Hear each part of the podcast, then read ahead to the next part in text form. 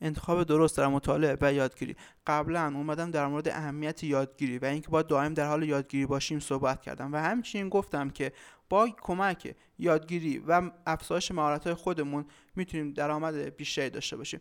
اما اینکه ما بخوایم همه چی رو یاد بگیریم هر چی دم دستمون اومد هر چی جلو چشممون اومد بخوایم یاد بگیریم مطالعه بکنیم اصلا امکان پذیر نیست. در دنیای امروز که اطلاعات دانش خیلی زیاده مهارتی که می‌تونیم یاد بگیریم خیلی زیاده ما نمی‌تونیم همه اینا رو یاد بگیریم. نه زمانش رو داریم نه فرصتش رو پس باید چیکار بکنیم؟ باید بیایم با توجه به زمینی که در حال فعالیتیم یا می‌خوایم در آینده فعالیت بکنیم بیایم یک سری مهارت ها رو مشخص بکنیم یک سری دانش ها رو مشخص بکنیم تا اینا رو فرا بگیریم. موقعی که اینا رو مشخص کردیم تمرکز اصلی ما برای یادگیری و مطالعه باید روی همین موارد منتخب و انتخاب شده باشه تا بتونیم یک سیر پیشرفت درست و مناسبی داشته باشیم.